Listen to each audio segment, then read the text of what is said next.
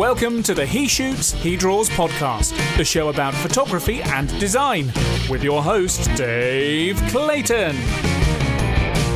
Hello, welcome back to another episode of He Shoots, He Draws, and tonight we've got rock royalty in the house, and I'm, and I'm looking at two of them, but specifically one more than the other. Um, my guest, my guest this week is Brian Friedman, who, if you don't know him, you will know him by the end of this hour. Um, and I'm also joined by Alan Hess, who very kindly got Brian as a guest for the show. So thank you, Alan. Um, for the next hour, we're going to be talking about music photography um, and also about you know commitment and fi- finding your path in your career and and some nice stories from Brian about the music industry. But before we do anything, Brian, Yeah. who are you? I am a freelance photographer, uh, event and portrait photographer uh, that now lives in Las Vegas by way of New York City. Um, spent the first 40 years of my life in New York, born and raised. And then uh, about three years ago, my wife and I decided it was time to leave the city, and we chose uh, lovely Henderson, Nevada, which is basically Las Vegas. So, so I describe. I, you know, you asked me before we came on, how do I introduce myself? I, I, I don't always like to say I'm a music photographer. I'll never ever say that I'm a celebrity photographer ever because I'm not really. I think that that's pretentious to say. I always just say I'm an event and portrait photographer. And then if anybody starts to dig in, or if certainly if my wife is there, then she'll blow me up a little bit. But I, I'm an event and I'm freelance event and portrait photographer based in Vegas now. It's always my favourite question because I I do like to see how people perceive themselves in what their job description is. Yeah. As opposed to kind of like you say, I'm a rock star photographer. Or I'm a, you know they, they like you say they blow themselves up a bit and then it, it's more about them. Whereas the f- fact that you said event and portrait photographer, I think that's nice because it's if you're genuinely interested, you'll ask further. I think, you know, part of it too is I know that I've been really lucky and I've been doing it long enough that I'm comfortable in saying it that way. I don't I'll never say I'm a celebrity photographer. I think I, like I said, and maybe that would rub, you know, someone the wrong way who says it. I think it's pretentious to be very honest with you. You're, Yeah. e- you And some- you know, I was going to say some people who don't understand that job title can also think, "Oh, paparazzi, right? I get it. You go around chasing celebrities, Right. So I think, yeah, it's it's like you know, I'm an artist. Well, you can be an artist of many things. Yeah, exactly. And also, you know, I photograph. I don't always photograph people who happen to be famous. You know, I photograph. You know, I do headshots here. I do events. You know, things like that. So, um, I don't like to. I don't like to position myself like that. Generally, people will then dig a little bit further, and then I'll start to talk about music and, you know, the people that I've photographed. And like I said, I I feel so lucky and blessed that I've gotten to shoot the kinds of artists and celebrities that I have. I don't need to shove that down anybody's throat. You know, they'll No, find we out. We will if they talk want. about some of them. You can you can we blow me talk- up. Other people can blow me will up, probe. man. You can blow me up. So, I'm just so not going to be firstly, me. I- Yeah. how? So obviously, Alan's done the introduction for us. So what's yours and Alan's history? Just let everyone know kind of how you two, because as I understand, you've not met. No, we No. met on the interwebs, man. I'll let Alan. Yeah, it, it, it's it's one of those things where Facebook and Instagram come in handy, man. I, I kept seeing this guy's work pop up all over the place and in uh, certain Facebook groups and a lot of concert Facebook groups. And I don't post a lot, but I like to read and I like to look at pictures. And I you know I like in seeing what other people shoot, especially when they've shot the same artist I have. Because Right. I'm always looking to see like, oh yeah, you know what what did I miss? What was really good? And you know th- there was this guy Brian Friedman out of Vegas, and every time I see a shot of his of someone I shot, I'm like, oh man, I, I, I wish I would have taken that. Sh-. You know, I, there's no higher praise for me to tell someone that when I see one of their photographs that I wish I would have taken it. It's not like I'm jealous of it. I just So they true. got a moment that I really just would have loved to have captured myself, and those are the True. ones that stand out. And there's a there's a couple artists that I've had the luxury of shooting more than once. Um, Yeah. Shawn Mendes twice, you know, over his tour, but Brian shot him a lot, and so I, I like started seeing these pictures pop up, and I started using them as a guide to like where should I kind of hang out next time he comes? Yeah. you know, and that's yeah. literally it. And we just started we started chatting um, online, and um, when Dave and I were talking about people who I thought would be interesting for other people to hear their stories, you know, Brian came to mind. You were the first yeah, name. You, know. you, were the first name that came up. And you know, um, Alan, I mean, I, I appreciate that because you you can gain a level of respect for someone just by reading, just by obviously seeing their work, but then just seeing how they behave in these yeah. groups you know and and you you gravitate towards like-minded professionals if that's the scenario that you're in and when you're in a concert photo group or an event photo group like that you do you gravitate towards certain people and i felt a mutual respect and admiration for alan's work too. And then you just you be, you develop a friendship. If you have something that specific in common and you're not like trying to shoot the other person down you're you're in fact you're trying to like hold them up or you know promote them and congratulate them on a beautiful photo those are the people that I want in my life. And so I think Alan and I just naturally gravitated toward one another because of that reason yeah, I've I've often said because I'm from the design world and I see the similar kind of thing. You know, you, you see professionals, you think, oh, I wish I could have done that. I wish I'd have thought of that, yeah. and you admire it. You don't feel negative towards it. It's a total admiration. Yep. And I've always said, for me, being a professional isn't about you getting paid for what you do or how much you earn. It's how you behave in your industry. It's how you behave yeah. everywhere, online, in person, the respect you show towards your industry and the artists, the people around you. Yeah. And that's something I've learned a lot from Alan from the music photography. It's how you behave. It's the Alan can spot an idiot a mile off. Yeah, yeah, he sees the trigger, and you know, and that's distracting for you because it's your it's your uh, reputation as a photographer in that arena yeah. that someone's ruining it for everybody oh, else. Oh yeah, oh yeah. I think over the course of time, I mean, we've all obviously made mistakes along the oh. way. We all have, and we've all been put in situations that have almost prompted a mistake. You know, by that unruly photographer or a security guard or, or something like that. And um, I actually remember a moment. I mean, if you want to just dive right in, it, it, happened very, very, not very recently, but it was, you know, considering what's going on. Um, I went down to Miami um, with Camila Cabello, and she's someone that I've wanted to work with, you know, uh, directly. And I got mm. that, and I got that call and um, so I go down to Miami. There was no press there. And Alan, maybe you're used to being in this situation. There was a freaking Steadicam operator in the pit, just going back and forth and back and forth and back and forth. I'm used to that by now because a lot of the iHeartRadio shows are televised, and you are really you're really second in line when there's any kind of video or broadcast going on. And um, Camila's people told me that the Steadicam was only going to be in the pit for the first three songs.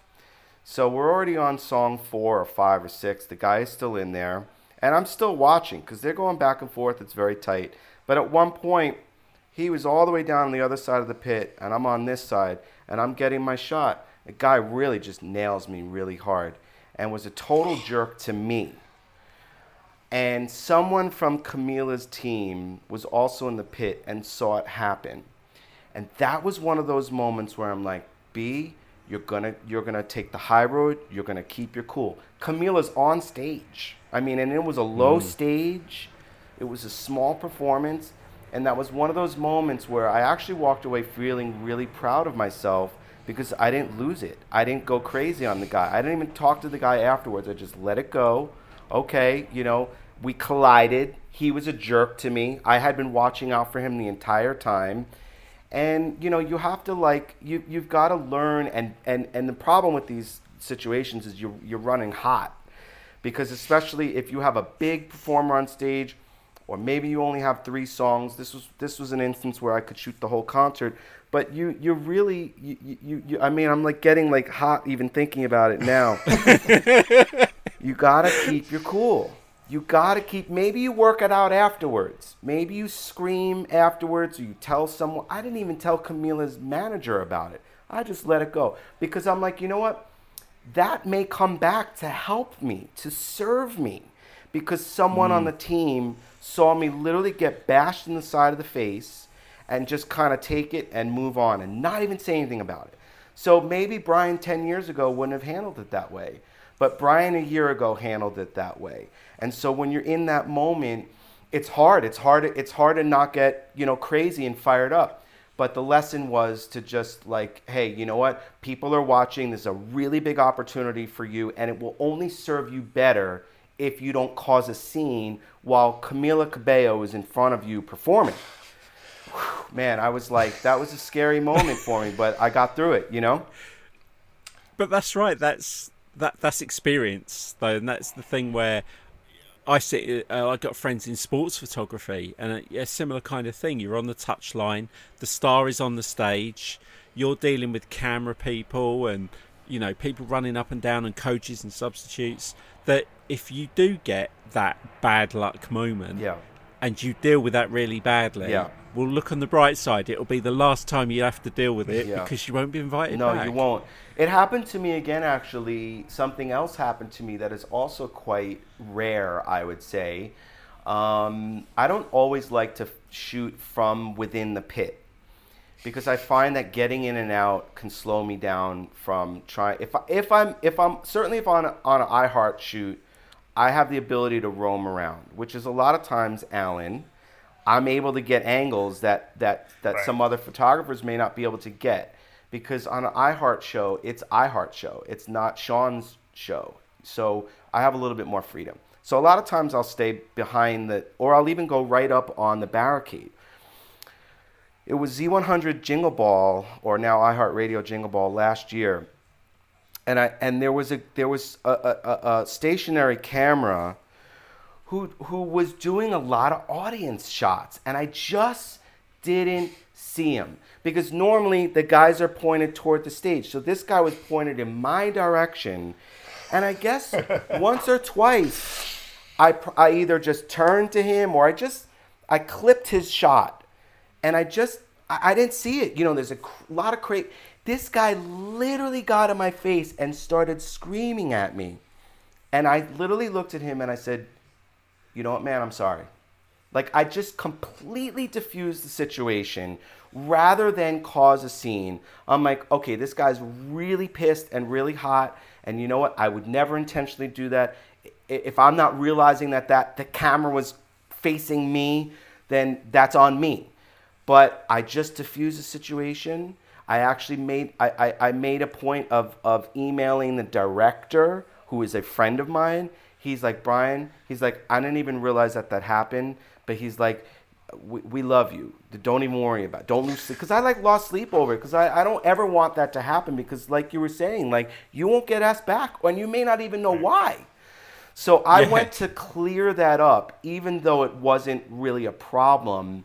I'm just like, look, man, there's a lot going on, and and, and the director, uh, Michael, was like, B, we love you, man. Don't don't even worry about it. I didn't, I didn't even hear about it because I wanted him to know that I was sorry that I might have messed up some an angle or his shots that I was aware of it and we had a little we had a little run in and then I found out later on because I told someone else on the video crew and they're like oh yeah that guy's known to have a really hot temper so I'm like that kind of made me feel more resolved in it but I wanted to get out in front of it and I didn't want it to be like oh you know that guy Brian went on even though I've shot even though it was my 10th anniversary shooting the Jingle Ball concert which was a really big deal for me I didn't want it to become a bigger issue. I wanted to get out in front of it.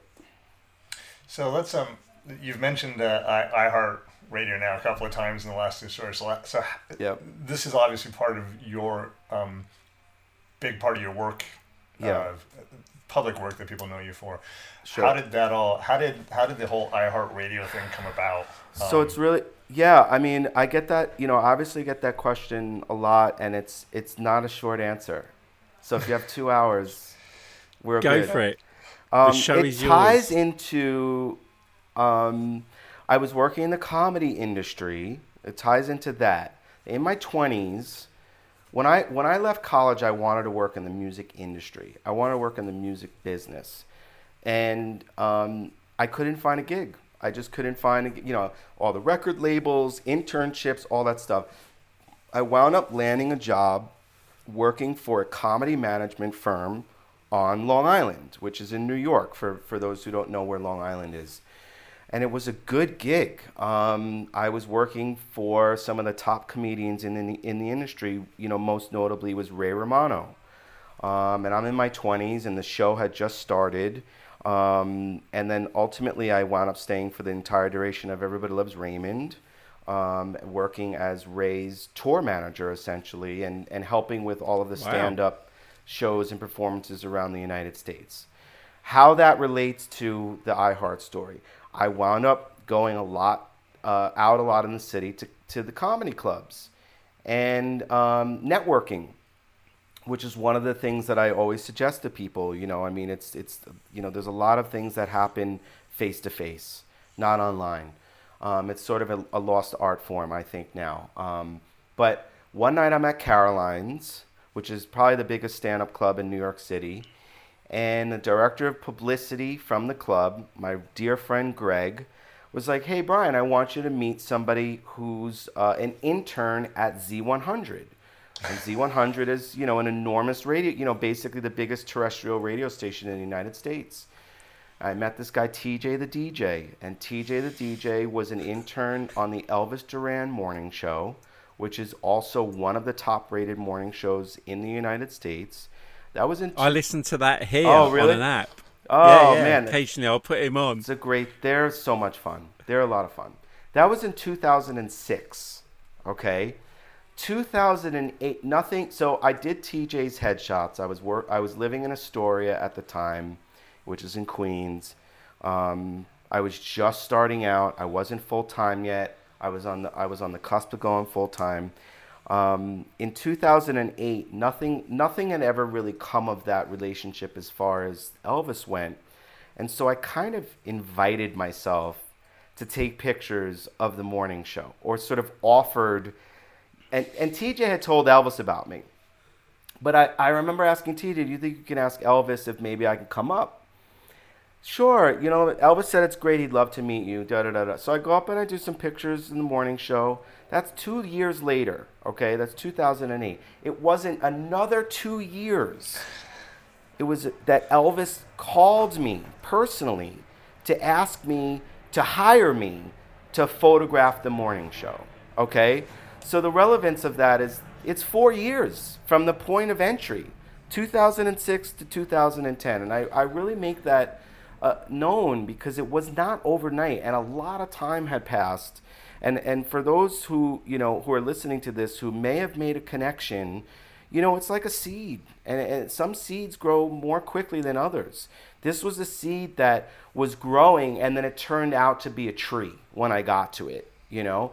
So elvis calls me um, and I, I you know i mean it was like one of those times where you're just like i just can't believe i got off the phone with elvis duran. You know it's just like your mind is blown and we you know we did the shoot relatively quickly. So i actually called my friend david bergman who is a, a, a huge concert photographer and travels to done bon jovi. Now he's out with luke combs. I literally asked him if he can come and assist me because i was scared man. I'm like i'm like do you think you can come and help me? And he can't you know he assisted me. We're you know david's a good friend of mine and david's been a mentor and someone that I've, you know, had the pleasure of knowing for a long time. So I had David come with me. So it's like when you got a big shoot like that, you know what? If you have someone in your life that you can trust like that, screw it. Call him up. And so we we you know, he helped me light it and and and literally was my assistant on that. And so that shoot went so well, as it was mentioned to me later, that um, while I was driving home, I was still living in Long Island, or actually I'd moved back to Long Island. Elvis call Elvis and his agent David, who is now a very good friend of mine, a personal friend of mine, called the director of marketing at Z100, a guy named Darren, and said, as it was reported back to me, Darren, you need to meet this guy Brian Friedman. We just did a shoot with him. We loved him. He's a great guy. You should meet him. The next day, I get a phone call from Darren, who's the director of marketing.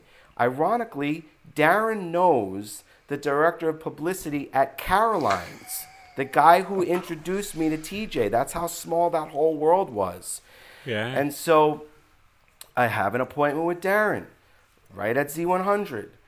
The issue was I hadn't shot that much music by then. I had shot some music, but my whole portfolio was pictures of Ray Romano and Brian Regan and Tracy Morgan and all these comedians, people that I had gotten to know and work with.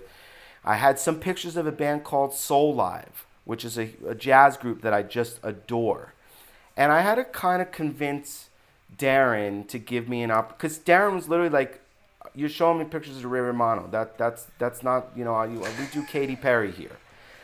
So I had to basically say, "Look, it was one of those times where you really just have to say to a, look a certain person in the eye and say, you know what? I'm asking, give me a shot. Just give me a shot."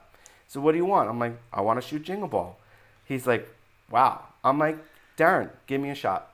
If if if you don't like what I do for you, you don't have to call me ever again. And I said, I tell you what, I said, I, here, here's something that I would love to do for you. Let me photograph the process of Jingle Ball. Let me come shoot the build out. Let me do the production. Because those guys are not really concert promoters, but they're putting these shows on. Let me shoot the staff. Let me just memorialize these moments and these concerts and he literally looked he like he did one of these things you know i know people are just listening and i'm just doing this gesture where you kind of look away and you put your fingers over your mouth because you're really thinking. He's like no one's ever at, no one's ever told me that they wanted to do that. No one's ever offered or even thought of doing that. And he literally hired me on the spot. So that was the beginning of it because Wow. that was that was in 2010 and iHeartRadio was formally announced in 2011 and basically the staff from Z100 including Darren what became the staff of iHeartRadio and that was how I got the iHeartRadio gig was I literally just slid in at the nick of time and you know I shot the Jingle Ball that that year and everybody loved what I did. They loved the behind the scenes stuff. They loved my my perspective on it. I didn't again. I didn't really do the pit. I, I roamed around. I made it was Madison Square Garden. I never shot there before. That was a dream come true. So I made sure I got. I went to the back of the room, got my wide shots. Like I really wanted to capture the essence because they still had pictures coming in from other outlets and Getty and things like that. And I've always been the guy who fills in the gaps. Let me fill in the gaps. Let me get what these guys aren't getting because I know they're going to get shots from whomever that may have Justin Bieber. And I remember the first the first show was Justin Bieber and Katy Perry, Bruno Mars. He was just starting out. He wasn't a big star. And so I think I, I, I, I- know that I just proved to them that I had a wider eye on these things and that I was shooting for them, not so much to get these dead on. I mean, ultimately, I started to get dead on shots of the performers, but I really wanted to capture the essence of the event. And so Darren called me, and with two months' notice, you know, they, they announced in September, you know, they announced in like June or July, probably right around this time in 2011, that they were doing this big concert. And once I saw that lineup, I was like, oh my God, I got to do, I'll do anything to get out there to do it. And Darren called me up and he said, this is what I have in the budget. He said, I'll fly you out there, I'll put you up, this is what it is. I was like, I, I'm there, man, I'm there. And um, you know, once I saw Gaga was on there, I was like, I'm not missing this. like, I, I mean, I know like, Gaga's your, Gaga's your my dream job. my everything. I have a Gaga story too because it was like, I, I, I, I was so she was the last performer to go on on the second night, and I was so nervous. I'm like, I just remember being so nervous, so nervous to the fact that I was getting to my position. This time I was going to go in the pit. I was getting to my position in the pit, and I tripped and I fell, and my camera went slamming down. Now, luckily, these were the these were the tanks. I had a D three. Oh, That's a yeah. tank. And I just like I fired off a couple clicks. I made sure everything was working. I just looked up. I was I'm not even a relig- religious guy, and I just said thank God. And then you know just went on, and I had basically an hour um, shooting Gaga. You know that was like the moment of my life. That was like that was like one of the that was really one of the greatest moments personally or professionally in my whole life is to be that close to Gaga, be one of the only guys there, and be able to shoot the whole thing. I'll never forget that. So that's kind of how the iHeart thing really came about. And then, you know, another another little tip that I can offer because this is something that I did right away is um I made books. I just made little blurb albums. In fact, at the time that I did the Z1 the Jingle Ball, I had an album credit um, with a real album company, and I'm trying to think of uh, of the album company right now, and it's escaping me at the moment. But I used that album credit, and I made a hard covered linen lay flat like a wedding album for Darren of pictures. I, you know, I would have paid for it because I was I had this album credit that I used, but then I did that with the iHeart festivals, and Darren ultimately was like, uh, he's like, these books are unbelievable. They wound up taking them to executive meetings.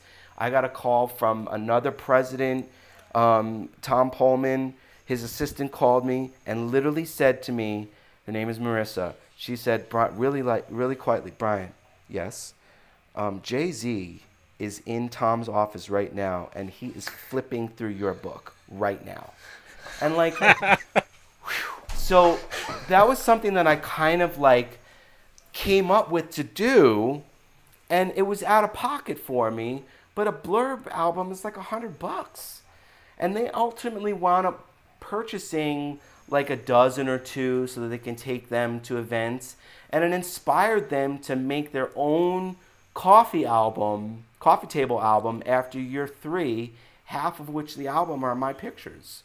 So it was like un, very un, unsuspecting, but it was just like again, I wanted to make it known to them that I was there for them and that I was their photographer, iHeart's photographer, not necessarily just there to grab great pictures of Jay Z or Gaga, which I which I was, but like even my the, the bigger pictures that I've shot for iHeart, I'm, I'm looking at one of them now. Is like their their logo is in the shot, clear. It's like a, it's like a musician. So I think I brought I just brought that kind of energy and that focus to those gigs and it carried me very far cuz I still you know they have they've had staff changeover and and things have shifted around where they they used to fly me I mean I've done se- over 70 gigs for them nationally all over the United States which means getting on a plane basically for every single one of them that has died down they started to hire people locally from city to city, which is cool. I totally understand it. But I still shoot for them 10 years later through three or four staff changes. So it's carried me very far, and everything has its own life. And one day they may not call me. It may happen, you know, it, someday it will. But but for 10 years I've, I've been enjoying that gig and i think that some of those decisions that i made early on to think outside the lines to do the production pictures to then make a book at the end or do something like that. I think that that carried me far and it made me stand out to them. And ladies and gentlemen, that was the perfect podcast interview. so I've I've got I've got some notes here because you are preaching to the to the network king of design.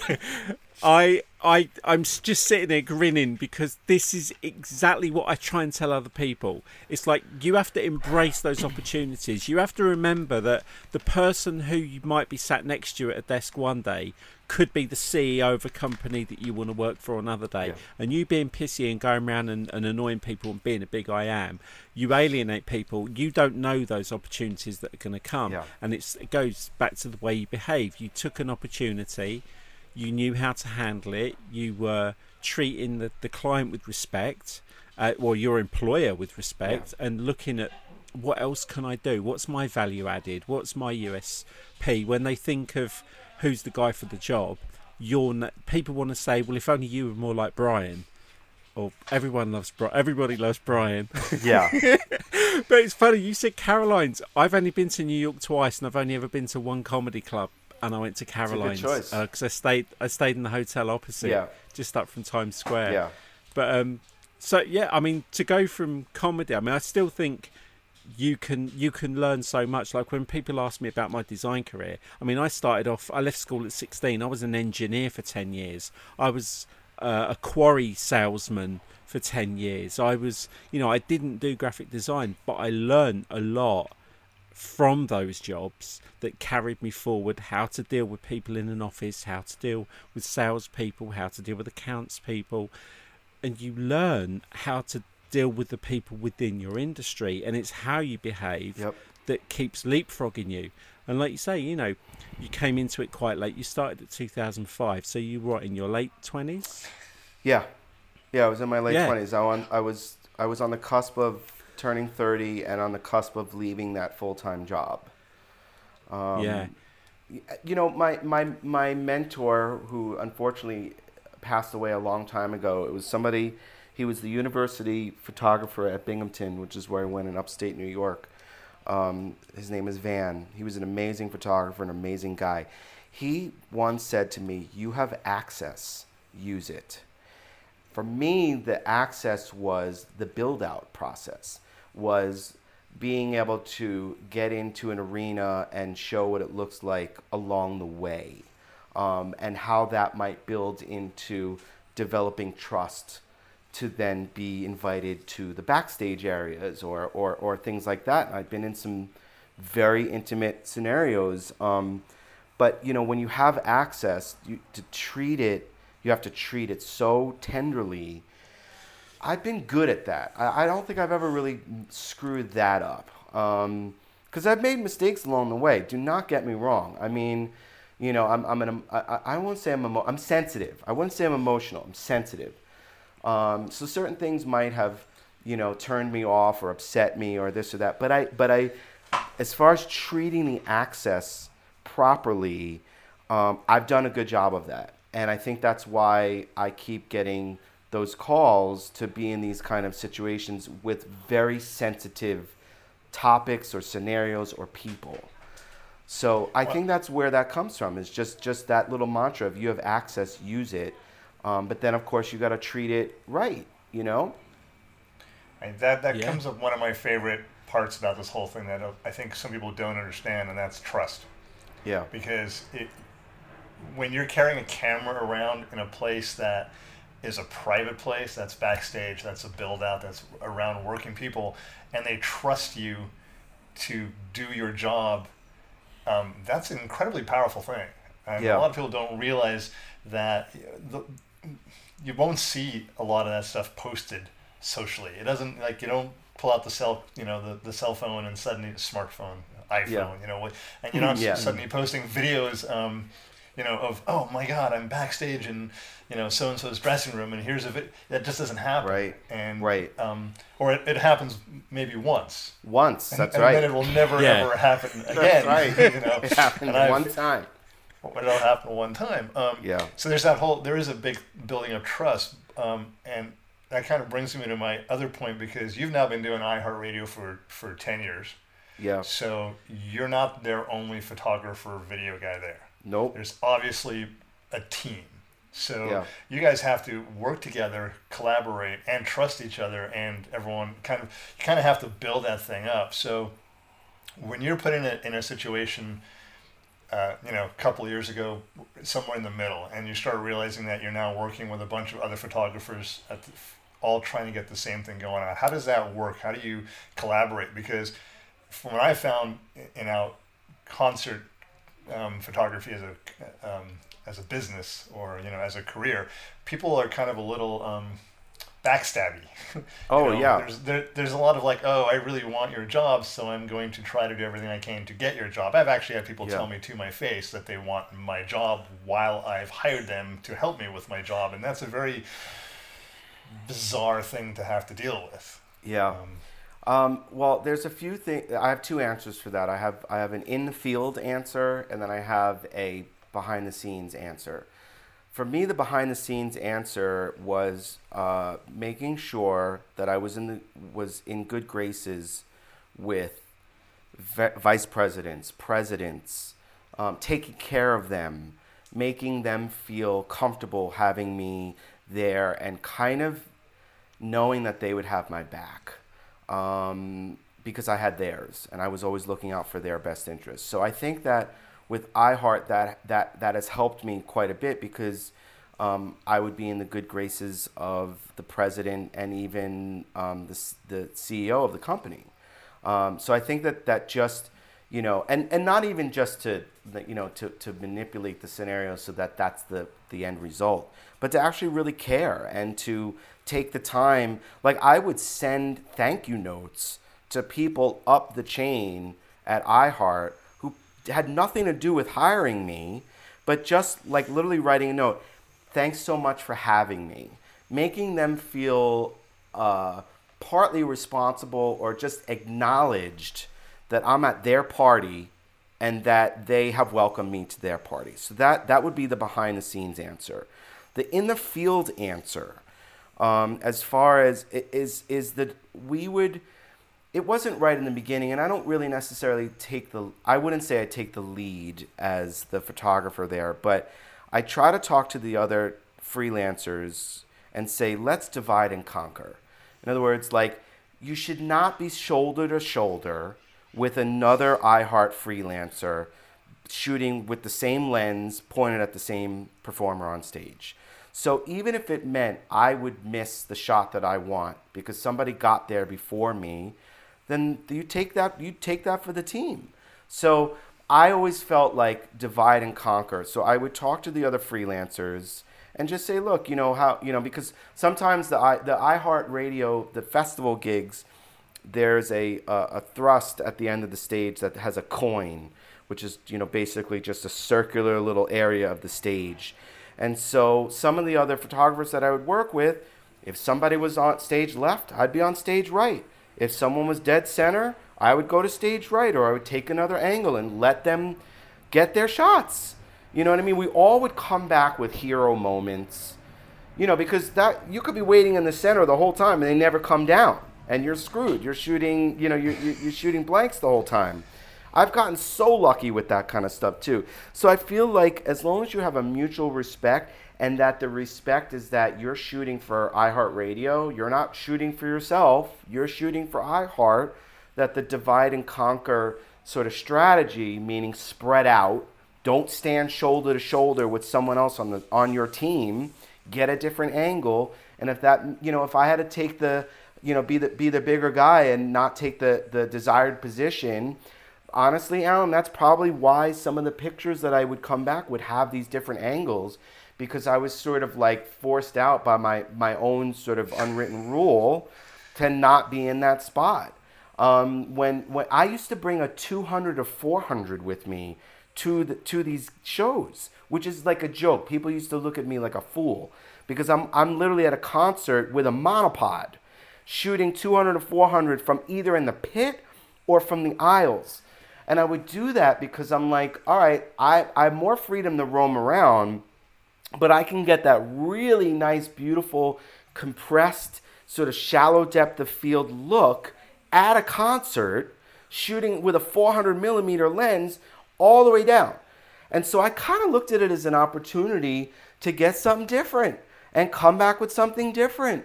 And let me tell you, though, some of those pictures became the most successful pictures for me and for iHeart. Was just by abiding by my own rule and be like, okay, those three amazing photographers that, that iHeartRadio hired are in the pit. So I'm to come out of the pit and I'm to take it as an opportunity to get something that they're not to have. And maybe I come back as a hero. And sometimes I didn't. Sometimes you come back, you got duds. But you but at least you know too that those guys have it covered. Because again, you're not shooting for yourself, you're shooting for iHeartRadio. So it's kind of like having this bigger idea of like, okay, I'm a member of a team here. I'm a member of a squad. It's not all about me. Um, and and yeah, there's times I've had bad shows. I've had full on bad shows. And maybe oh, the client doesn't see it that way, but maybe I'm not that psyched about. I'm 2013, the third third iHeart. I I I, I didn't love what I came back with. They didn't see it as such. I was upset about it, and I, and I, and, I, and I'm still I'm not still upset about it, but like you know, it's like you know, like I, it's there though. Yeah, like yeah, you're like ah, damn it, you know. And I'm coming across those pictures, I'm like, it wasn't my best night. It just wasn't my best time. But like then you learn how to come back and you learn what not you you, you want to learn what not to do. Because a lot of times, you know, these performers are going left and right on the stage and this and that and the other, and there's no way of nailing them down. That was part of why I, I realized that I didn't want to get locked into the pit because that was too restrictive for me. And there are people who want to just stay right in the center and shoot right from the center the entire time. That's not my jam. That is not my jam. I love the symmetrical shot. Don't get me wrong. I do love that. I want that every now and then. If the stage is high and you have um, mo- stage monitors there, that kills my shot. If the stage is high and you're looking up somebody's nose, that's not what I'm going for. So I then realized, oh, there's a lot more to the space and the environment that I can go and explore with my camera and come back with something that is more appealing to me and is probably going to be different than what someone else on my team has. So it's kind of like you, you got to read it and then you develop your own style that way. And for me, the tight shots, uh, I've been taught, it's something that I realized recently because I was forced to really think about how I developed my style and the tight shots became my thing because it because of my relationship with music the intimacy that i have with music. So if i'm listening to music it's right here. There's nothing else going on. If i'm at a show i'm focused right on that artist. There's nothing else going on. So the way that i shoot it a lot of times is not so much wide but close up because I want to bring not just myself, but my responsibility, which is to bring the viewer in closer than the naked eye could see, which is why that 200 to 400, or I have a 300 that Nikon makes that weighs two pounds that I just love. That's why those shots would stop me in the edit. Like I realized, like you stop when you when you're editing and you come across and you're you know you're flicking, you're flicking, you're flicking, and then you stop on something.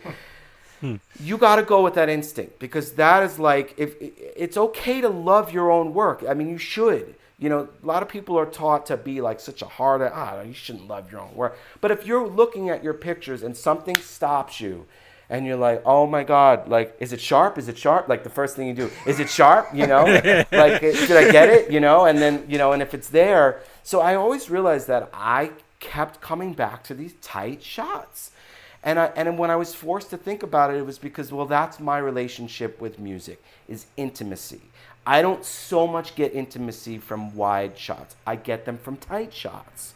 So I kind of followed that instinct as I go along, and that's my style. So for me, if it meant shooting further back with a longer lens and getting that really beautiful angle on them, and they're not distorted because you're not that close to them, that's just how I kind of developed my style. And I think iHeart came to sort of look for that in the edit from me because they would be like, okay, well, we know we're going to get tight shots from Brian.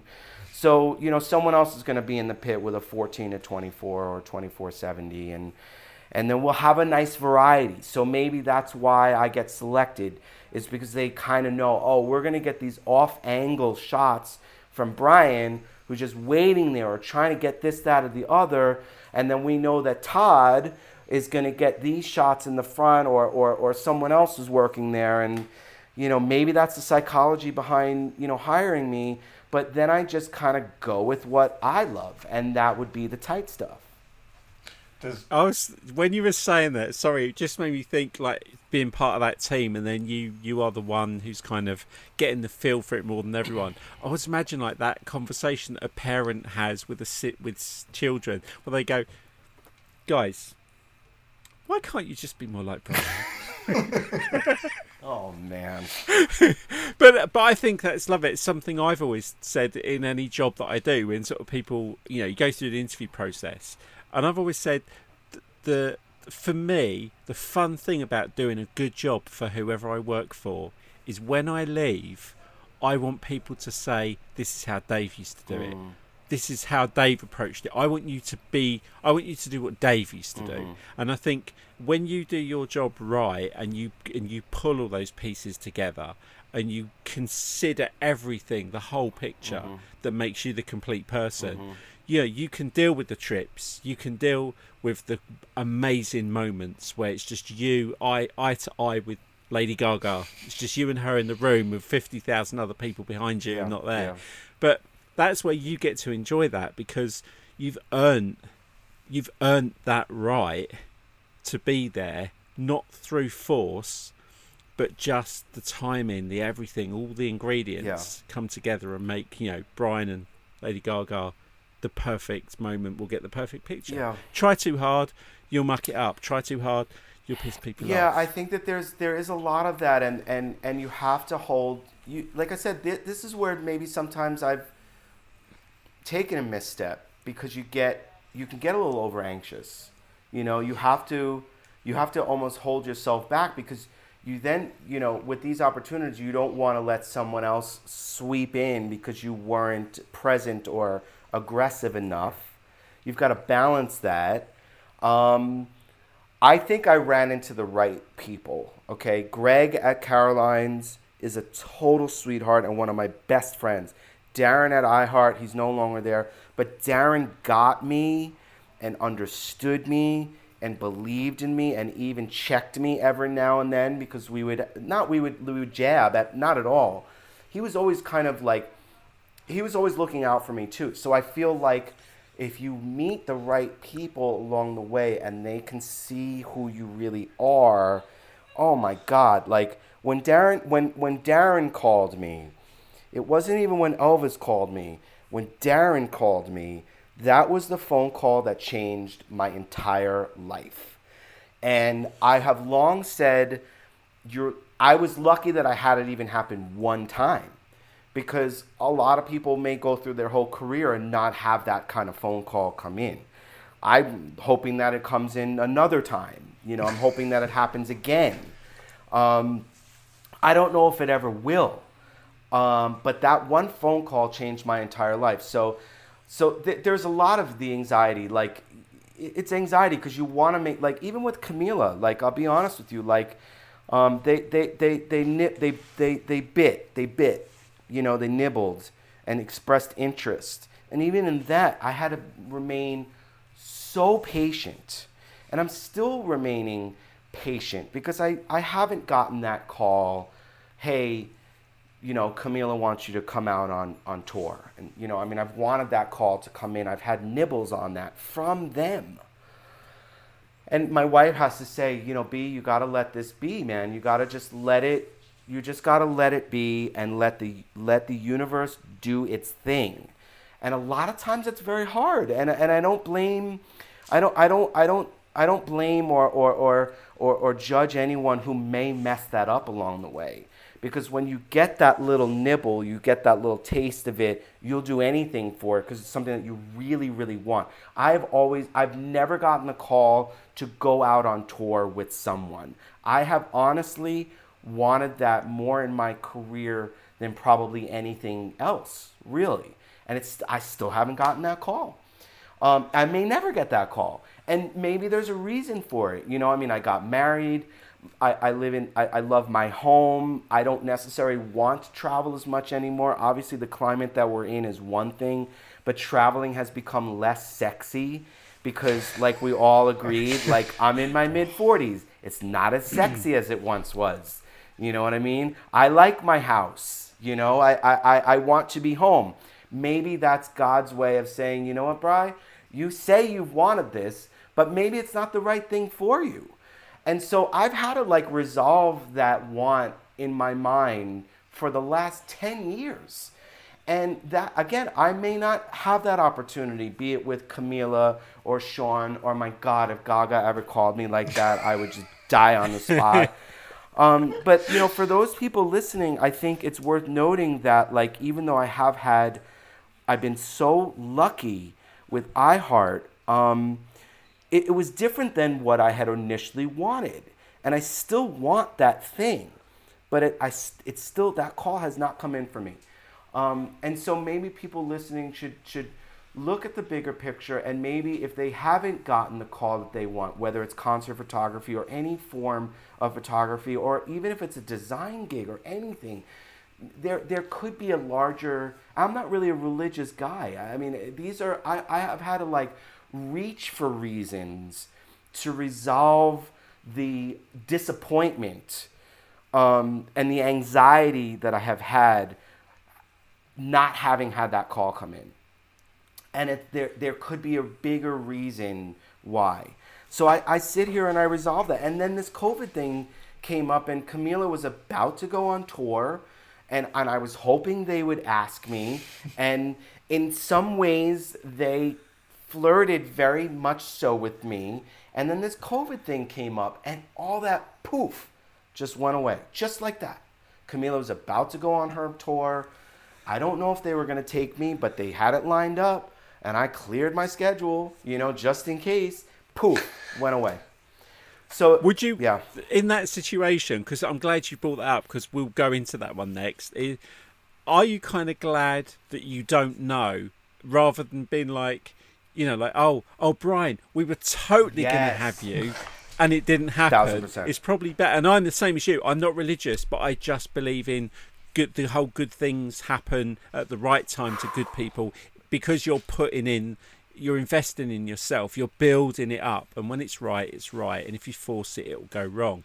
So, as speaking to two working event photographers, Yeah. you mentioned the c- you mentioned the c word. Yeah. So, But to answer your the question, yes, I am. If you were to ask me, would I rather know or not know? I would rather not know in this situation Yeah. because my heart, because they could even say, you know, when we get back on, we'll take you. But something could disrupt that.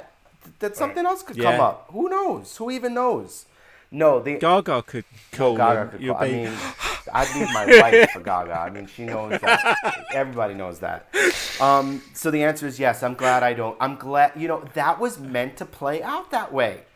Like we kept Yeah. getting closer and closer, and I kept hoping and hoping and checking my email and this and that and tagging her and all this stuff. And and and maybe like it, it just goes to what I was just trying to talk about. There was a bigger there something was bigger was going on that I had nothing to I had no control over that. None of us have had any control over the coronavirus situation. None of us. And that was something that maybe they were going to ask me and now they're not going out on tour and I didn't get asked and maybe that's to my and that's to my benefit. So it's kind of crazy like that. But to yes, to to, to transition, you know, early mid March, um, here in Vegas, we had already started to buckle down and sort of self quarantine and, and, and, and stop going out and all that stuff.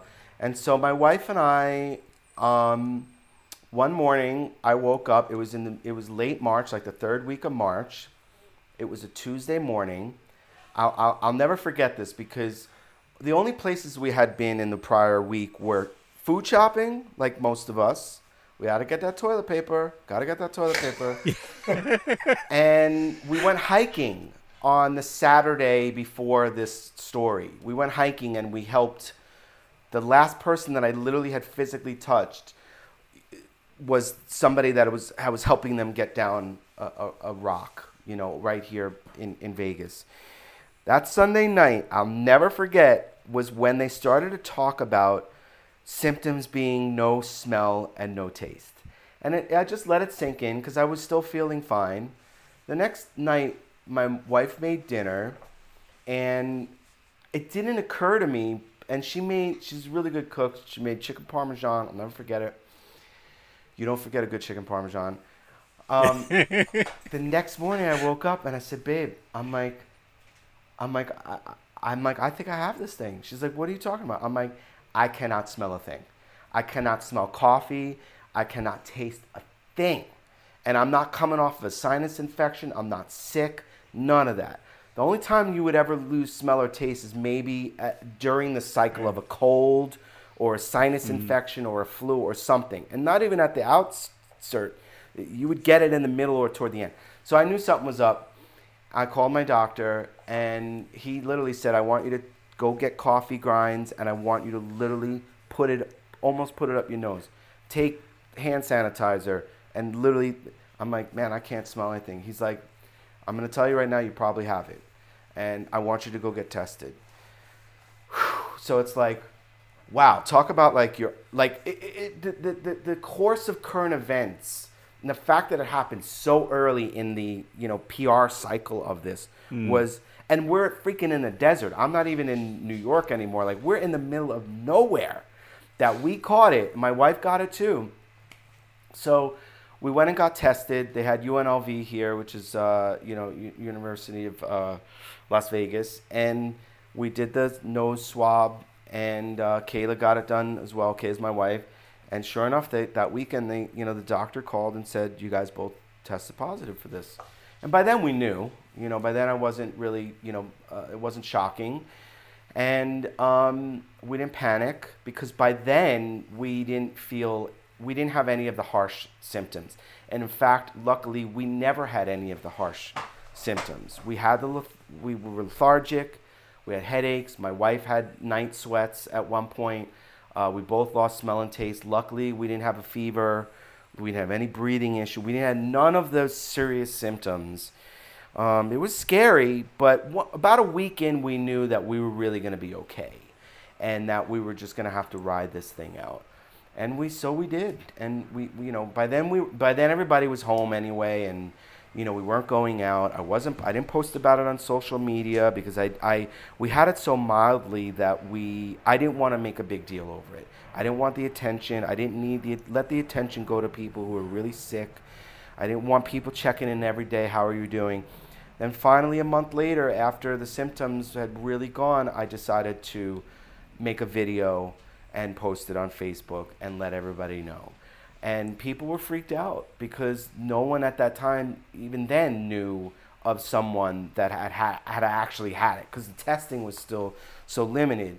Um, and and people were scared, and to this day, people are still calling me, "How you doing?" This and that, and um, you know, I just took it as an opportunity to slow down. There was nothing I can do work wise other than, you know, this is when I started to learn the bass. This is why I was like, Yeah. I'm gonna give myself permission to do something fun.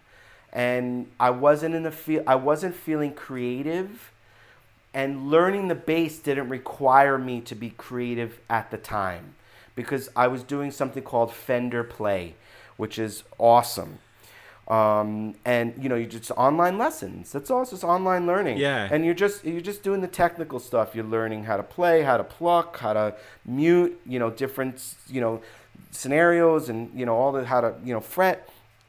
And that was such a perfect way for me to t- kill the time because I'm started to develop chops for myself without me really having to think about it and actually be creative because I wasn't feeling creative. And I certainly wasn't feeling creative in photography.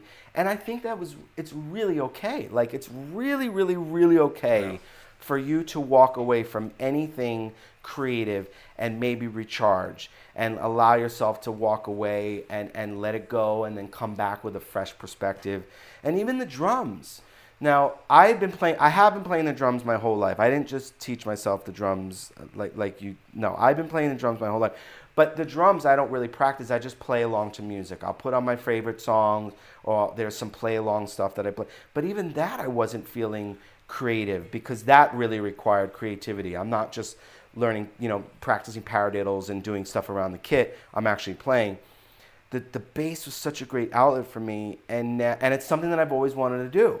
I've always wanted to learn the bass. And I've never had the time. I've never given myself the time because when you're self-employed, you you don't want to spend you know extra time, you know, dilly-dallying doing something that's for fun. You want to be earning money. And I wouldn't I wouldn't give eh, or you spend time with your family or you work out or whatever it is. So this was the time where Kayla was like, "Man, this is like a perfect opportunity for you to do it."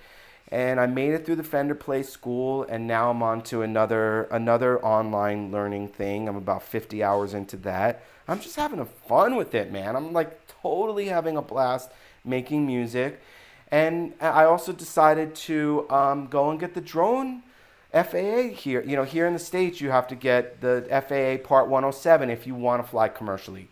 Meaning, if somebody wants to hire you and pay you, you have to have this thing. So that was another thing that I was not, I had no interest in doing it. I didn't have the time. There's no places to fly around Vegas. We're all in a in controlled airspace here. But then a friend was like, dude, you have the time. Why don't you just do it? So I got a, uh, a, a, a course online, like a like a video course. Yeah. I took three weeks. I studied for two weeks straight. And then I immediately made the exam, which I was also fortunate that at the time the state had opened up to a point that they were there were testing centers available. Because even when I posted that I was doing it, my friends from other states were like, dude, you're lucky that you can even go get the test. So I did that in one fell swoop and got that done. In fact, this morning I went out to Red Rocks and flew at six o'clock in the morning because it's so hot here that you have to literally get up at the crack of dawn and go fly because it's too hot. But like those are just things that I'm like, I'm gonna do things now that maybe my creative juices aren't flowing as strong as, as I want them to be, but I'm still gonna arm myself or do things and give myself permission to do things that I've wanted to do, even if they're just for fun, even if there's not a monetary value to it, such as the bass. There's no, I'm not gonna make money doing that. Eventually, I'll maybe I'll go play in a cover band for 20 bucks a night and beers. Great, great. So, you know, for those listening, it's like, because uh, certainly if you're in the event space, like Alan and I are, you know, this is gonna go on for a little while. Like, don't kid Oh, yeah. yourself. This is gonna go on. So, you know, if you can, if you can better yourself, like for me, the drone thing was sort of counterbalancing the bass. Okay, the bass is for fun. The drone is gonna be for work. So find uh, ways to better yourself, both in the personal category and in the business category. And give yourself permission to do it because we may never have an opportunity like this. Hopefully, we won't have an opportunity like this again. We're all kind of shuttered. Hopefully, this will not happen again. We don't want this to happen again.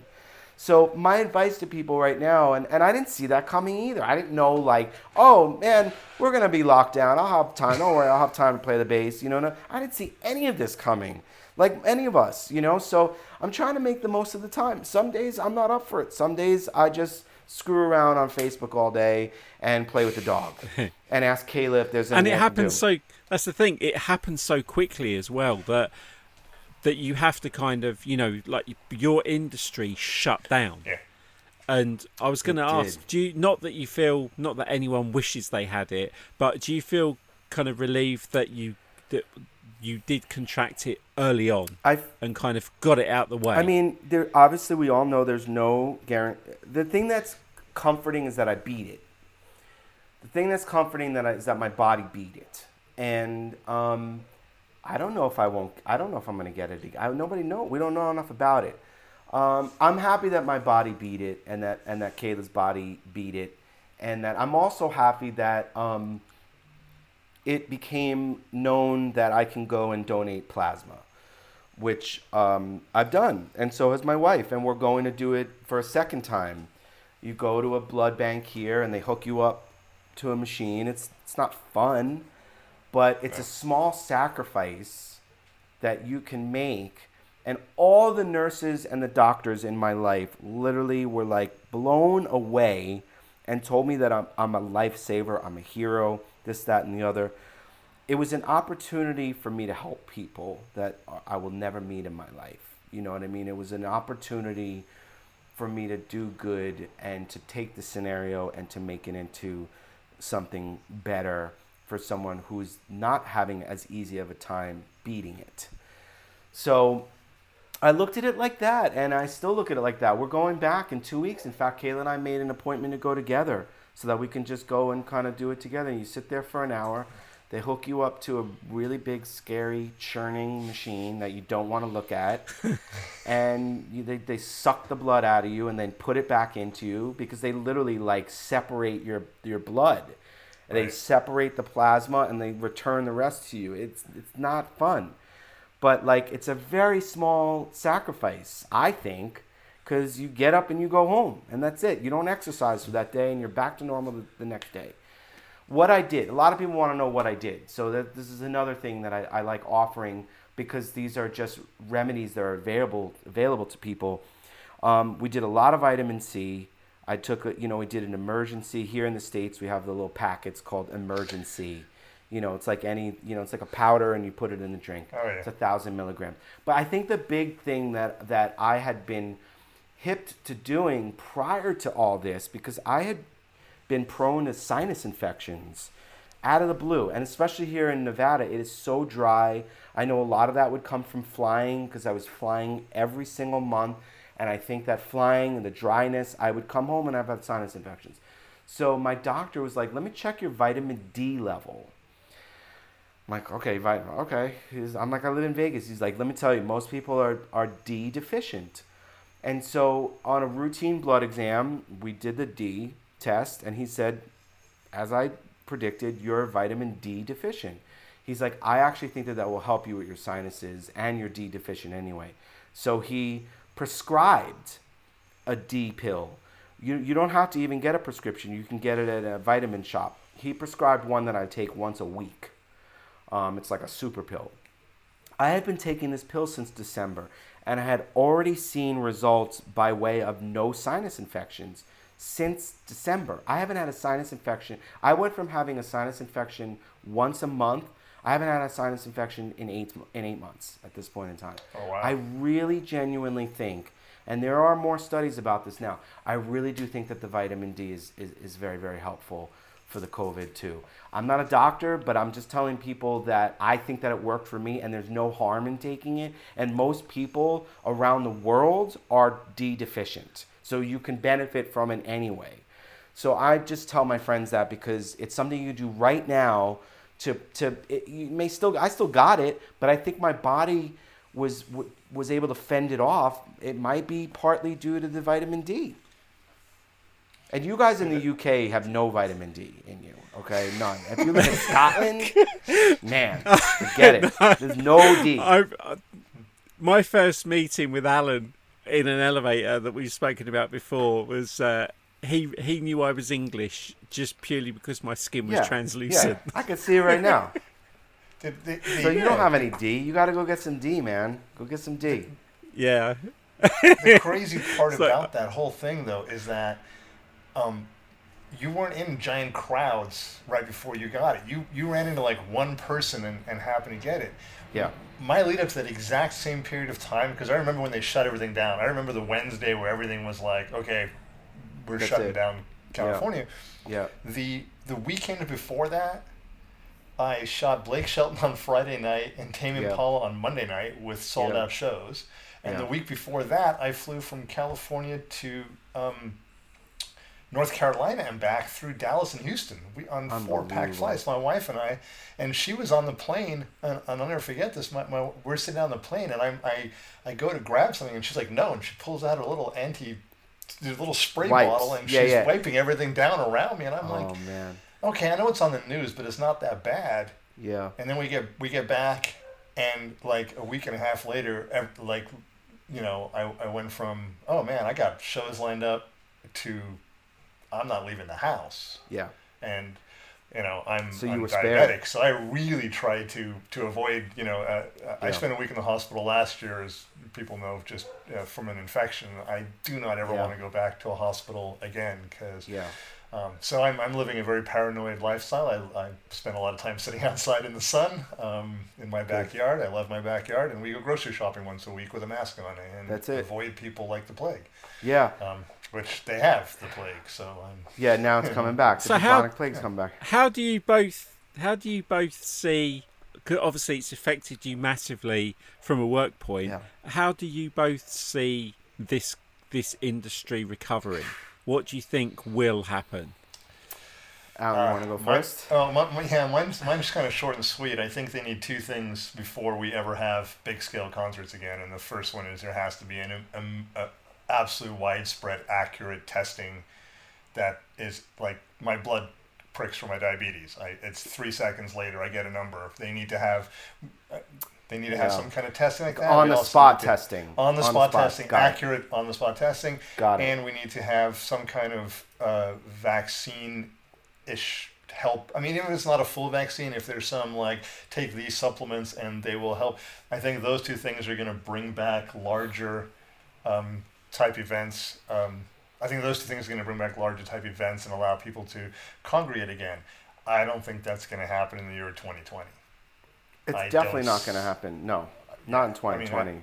I know people No. are, are like really excited. Oh, you know, we'll have drive-in concerts, or you know, some dude threw a concert in Nashville, wherever it was. I don't want to get into who it was, but I'm like, Yeah. you got to be out of your mind.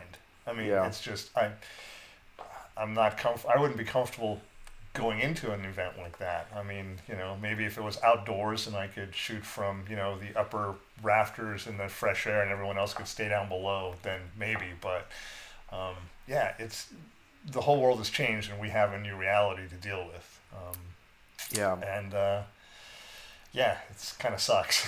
I mean, there's What about you, Brian? I, I- mean, obviously from you and from my heart's point of view as well. Oh man, I mean, you know, we were. I don't know this officially, so I can't speak to it, but I can only um, presume that there won't be a, an iHeart festival this year, which is due to take place in two months. So I'm presuming that it's not going to happen, which for me is probably one of the bigger professional bummers because that would be ten, year ten, and I had prayed to the God that I would be able to do 10 and not that they like had even hired me but i would have hoped to have been hired for that if they had it um, i'm i i'm i'm with alan on this. I i'm i don't i'm just to give it to you straight. I don't see i don't see it coming back for a while. I i, I don't see it coming back until late 2021 I, I i just just for just for the sheer size of the gatherings um, I just don't see it happening. I, I think that the gathering, you know, concerts are, you know, your four and five digits, you know, thousands and tens of thousands of people. Um, I I'm not sure I would even having had it, even wearing a mask, even with I'm not sure I would feel comfortable going into a space like that for at least a year. Um, I, I don't know, man. I think I think unfortunately we're gonna get hurt bad. And I already know down the line, and I'm sure Alan would know this too, that these poor production companies and the set design and the lighting companies and all these huge suppliers that supply these concerts, huge companies are really not in good shape and will not come back in their original form. They're going to have to sort of I don't know, man. I mean, I think it's going to be it's it's upsetting and it's almost too depressing to think about because I, I do see the where we are right now and listening to the news now and we're going to reshut down probably. I'm assuming Vegas will reshut down Florida's reshutting down. We we do not have a grip on this thing. So I think unfortunately these large scale gatherings are not going to come back for for a while. Um, one thing I would love to see just from a music fan perspective and that I'm hoping to see more of and what I what I think bands should be doing more of. You know, you've seen a lot of unbelievable free concerts being streamed. But these bands, man, get together in a garage or a studio and mix the sound and sell a pass to a couple of shows. And I'll sit here with my high fidelity here headphones. I'll pay $100 for two shows or $100 for three shows or whatever.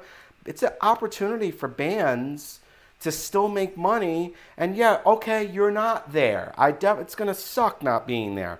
But the live, the, the experience of seeing someone make music live, I don't think is entirely lost if you're watching it on a screen and you know that they're playing this music at the same time. And they're saying, hey, everybody out on the interwebs, you know, we're so sorry. We, you know, like, it's like, you know, you kind of gotta go with it. But like, I know when I watch streamed shows, you know, like recently, I don't remember even who did it, but they had Dave Matthews and Tim Reynolds did something. Uh, they streamed it on MSG or the Capitol Theater or Relix Magazine. Streamed Dave Matthews and Tim Reynolds at Radio City Music Hall, and it was freaking fantastic because I put my headphones in and I watched it, and I did feel like I was right there because it was still that aud- auditorially in your the, sound was so good that I think do that. You know, I won't be able to shoot it, but I I miss my bands. You know. But but you might be able to shoot. This is the thing. So what's happened over here is we've restarted top level sport. So so our Premier League and the league below it, the the bottom two leagues they all cancelled the season and did it like an average thing. But the Premier League and the second league down, what they've done is they've decided that they all the players got tested. there are restrictions restrictions in the ground. Yeah. So what they did was they allowed uh, a very small amount of photographers from the major press Okay. to be able to cover the matches, Okay. and they have to sit in specific places, so many feet away from another one. They have like temperature tests when they go in. There's all hand sanitizer. They're not allowed to touch any other equipment. They all have different entrance and exits, exits and everything. Um, so they're able to shoot the matches, and also what they're doing at the matches because these like big Premier League players are like you imagine NFL Yeah. playing the Super Bowl in an empty stadium. Like you lose that atmosphere. So what they're actually doing is they're piping I heard that. crowd back through Amazing. the tannoy to give the players. Yeah. So they could do that with a concert. You could take, you know, stick the Rolling Stones on stage, pipe the audience screaming after every. I mean, what's funny in the football is when a player takes a shot, there's someone who's got a job. It is to press like ooh or yeah. And they've almost got to play a keyboard of, of audience to it, and you could do Yeah. that at a concert. You could bring it, like you say, pay fifty dollars online to watch the Stones or Lady Gaga or someone. They'll put on a gig. The the crew are getting paid because they're building the stage and doing the stuff, so it helps that industry. They can make the money through selling tickets online. It gives people the chance to see the bands, and it keeps everyone fresh. And you might be able to get to shoot that That's true. because they'll, which would be better for you because there's no people. Yeah, I know. You get total freedom of moving around. Yeah. Well, I think I think there's an I think that there's an opportunity that bands have now, given the technology, um, to do something like that. I would be willing. You know, I, I anytime I go and I do, you know, I'm a big jazz lover. That's actually really my music more than any other music, except Lady Gaga. Um, Right. uh, and they do these shows where Look you at donate. that smile Yeah. when he says Gaga. I Your know. smile I just just love like. her. Um, they, I donate. I just donate. You know, ten dollars, fifteen dollars, whatever it is, whatever you know, because I, I'm trying to donate as much as I can, but I'm out of work too. So like, I don't have, I, I can't Yeah. be throwing around you know money, but um, I try to donate and try to help out and support them. But but if if somebody were to put out like, and these are iPhone concerts, these aren't like real shows, but like if if you're getting a, a really nice mix and there's a production value to it, I will definitely pay money for that, no doubt. I think it'd be amazing. So hopefully we'll see that. But I but just going back to the live situation, um, I don't necessarily I don't see it coming back anytime soon. Unfortunately, as much as that pains me.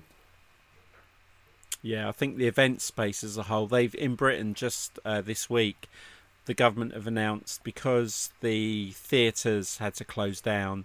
Um, and a lot of the music venues, the, the government have just pumped almost two billion saw that. pounds back into the industry to help them recover because they want them to open. Because like everything, if you're paying for stuff, you're paying tax. Yeah. If you pay, yeah, you're paying VAT. You're buying cigarettes and alcohol and p- buying fuel and travelling. So there's a bigger picture. Uh, Yeah, we're all going to pay for it in the end. I mean, our taxes are going to go through the Yeah. roof when this is It's over. so.